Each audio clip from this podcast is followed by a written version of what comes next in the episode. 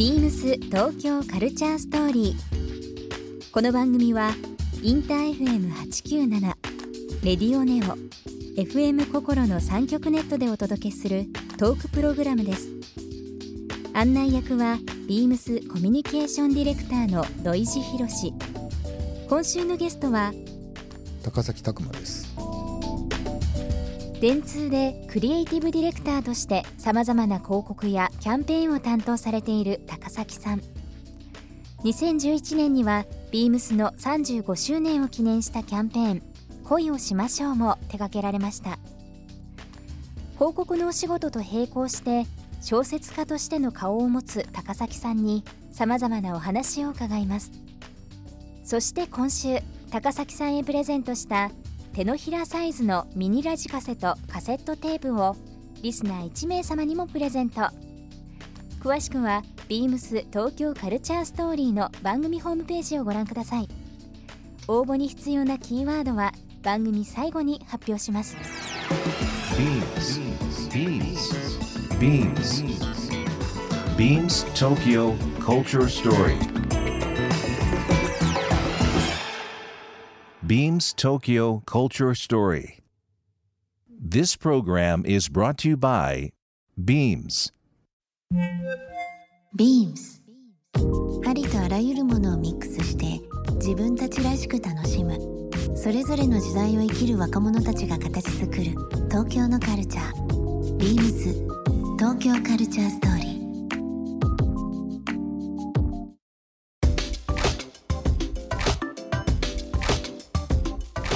まあ、今もあの小説書かれたりだとかっても長くされてますけども、あのまあ、この番組でもいろんなあの小説家漫画家の方いろいろお越しいただいてお話しするんですけど、実際ちょっとタイプ分かれるんですけど高崎さんは結構その他の方の作品も結構読まれる方ですか？えっとめちゃくちゃ読むあの読む読むんだけど、は書いてる途中は読めない読めないタイプ書いてるとはい。影響されちゃうんですよ。影響されちゃうから。書いてる時は映画とかドラマばっかり見てて。まあ他のものは見見て、うん。あなんかインプットはすっごい好きなんで、うん。やたら映画館行ったりとか、うん。まあ、ちょっと書いて行き詰まるとすぐ映画館に行き映画を見、ん。えー、と家に帰るとドラマを見みたいなこととかずっとやってたけど、本は読まなかったですよ、なるほどだから今書いてないんで、うん。今はすごい本を読んでますけどなんかインプットアウトプットで言うと、うん。アウトプットが最大のインプットではあるんですよ。うん。その自分がまあ小説書くでしょ、はい。で書こうとするとものすごい調べないと書けないんですよ、うん。やっぱ80年代の小説書くぞっつって80年代のことを景ねありとあらゆることを調べ尽くすし、うん。で、まあ、中学生がこういう時にこういうなんか人をこうイラッとするみたいな感情とか思い出さないと書けないじゃないですかそうですね。うん自分の中の記憶をずっとも辿って辿って思い出したりとかするし、うん。まあ、あらゆるなんか自分の神経とか五感を使ってあのアウトプットするんでその五感を使ってるって時点でもうすでに情報新しい情報でもあるんですよね。が自確か分の中に入ってにそうですね。きてるんで。うんうんでうん。面白いのは、うん。あのまあ、形にするじゃないですか。でうん。形にして人が読むと、まあ、いろんな感想が来るじゃないですか。でそうするとまたちょっと違うインプットになるっていうかねでこうやってこういろいろあの小説読んだ人と話をしてると、うん。自分がどういうつもりで書いてたのかっていうのを改めて言語化すると後でまた気づいたりとかするんですよ。自分自分がやりたかったことに、あの書いてる時は気づいてないけど、はい。話してるうちに気づいたりとかするのでだからアウトプットをするっていう方が、だうん。からよくあのあの高崎さんは、えーと「いい仕事をするためにどういうインプットをしてますか?」みたいな質問とかよくあるんですけど、うはい。あの一番いいのはアウトプットだと思うんですよね。何でもだから例えばじゃあ好きな子ができて、えー、と昔で言うとうん。カセットテープに好きな曲をたくさん入れて渡すっていう時の U&I に通うなんか異常な濃度みたいなのあるじゃないですか。から選曲するぞっていうあの人に気に入られるための選曲をするぞって言った時にわかります。あの曲音楽のことだけじゃなくいろんな情報がやっぱ体に入ってくるしだからそれで編集をするっていうのがすごいインプットになるしだから人を好きになるとそういうモチベーションって急にガッて上がるじゃないですか。熱量ももうッと上がってで自分なりのなんかストーリーも作りたくなるじゃないですか、うん。今ので理解してもらいたいしね。理解してもらいたいし。で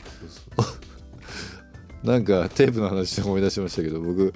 B 面の2曲目に一番自分が伝えたい曲を入れるっていうなんか 自分なりのルールがあったんですよ。エロい。ななんかなぜかなぜかそういう。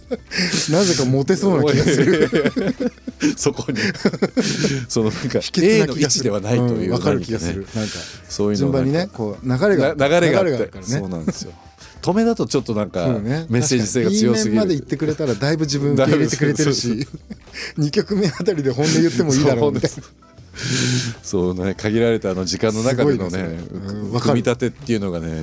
あったようなあの今ふと思い出しましたけどね。なんか例えばそのアイディアをまあアウトプットするという部分がまあ今のお仕事の表現の一つでもあるとは思うんですけども、まあコピーを作られたりアイディアを出される時のまあ一つの流れといいますかなんかこうまあ僕は今たまたま B の2と言いましたけども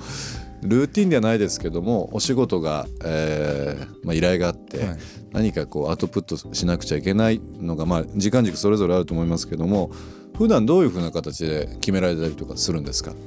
うんと基本締め切りを作んないとできないタイプで、あの何日の何時までに何かなきゃいけないまあそれ守れない時も 結構あるんですけど あのまあ締め切りがあって、うん。えー、とじゃあ水曜日締め切りです、ん。で、えー、と水曜日ギリギリに思いついてるやつだとちょっと遂行が足りないかもしれないから、月曜日ぐらいにできてないとやばいなって自分で思うじゃないですか、はい。で自分を追い込むんですよ。追い込む、うん。で、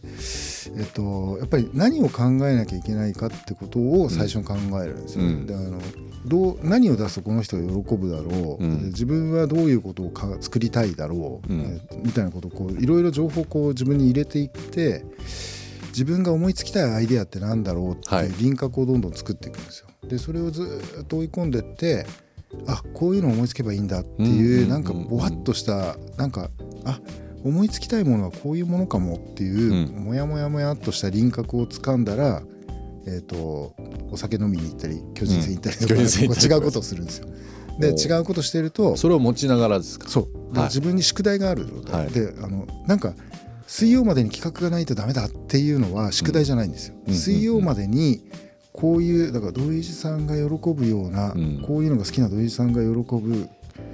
B 面の2曲目を持っていかなきゃいけないっていうふうになってると B 面の音楽を探すっていうなんか自分の中でも輪郭がはっきりしてるから探さなきゃいけないものが明確になるじゃないですか。うんだから見つけた瞬間にあそれがアイデアだって分かるんですよ。はいでもなんか企画がなきゃいけないと思ってると素敵な曲があの喫茶店でかかっててもえスルーするじゃないですか。えはいで B 面の2曲目を探してるってなるとなんかコンビニでかかってるだけで ちょっとこれだってなるじゃないですか。だからそのなんか自分の宿題をできるだけ明確にしておくっていうのを、うんまあ、仕事の場合は本当にそれをずっとやってますね。なるほどねなんかでもあのー世の中のその面白いものと言われているものと、まあ、世間が思う面白いものうんあとはもうご自分が思う面白いものあの全てがこうつながるというか、えー合致するのってなかなかそういうないと思うんですよ。ただそれを作り上げるのが一つの流行という言葉でもありますしまあ一つのこう時流でもあるとは思うんですけどもその辺のバランスって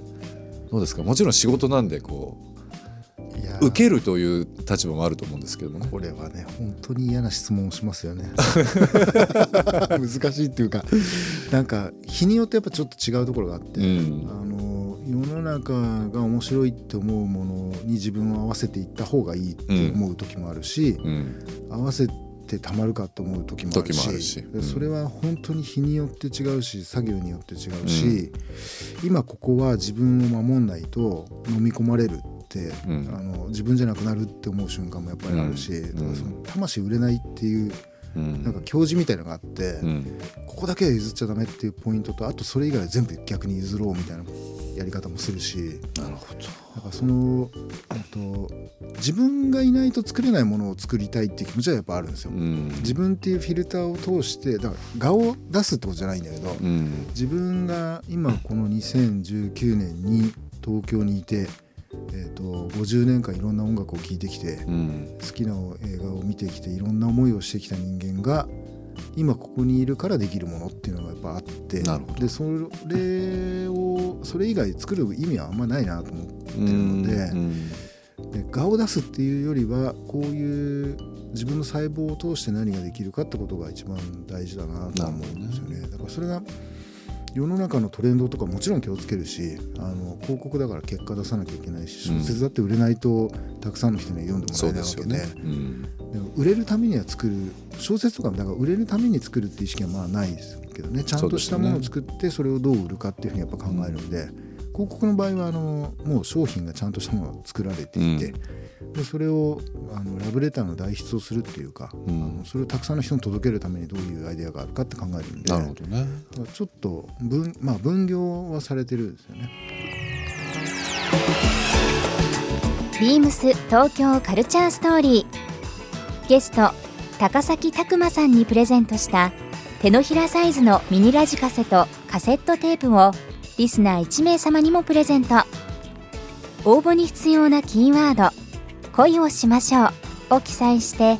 番組メールアドレス beams897 アットマークインター FM.jp までご応募ください。詳しくは番組ホームページまで。BEAMS ビームス銀座ショップスタッフの井口一生です。ビームス銀座では11月22日から12月1日までパラブトランクショーを開催いたします。創業以来長い歳月をかけ、受け継がれてきた伝統の製法と高いデザイン性で多くの人を魅了するフランスのシューズブランドパラブーツ。通常取り扱いのない商品を含めた圧巻のバリエーションをこの期間ご覧いただけます。ぜひご来店ください。BEAMS 東京カルチャーストーリー Beams Tokyo Culture Story. This program was brought to you by Beams.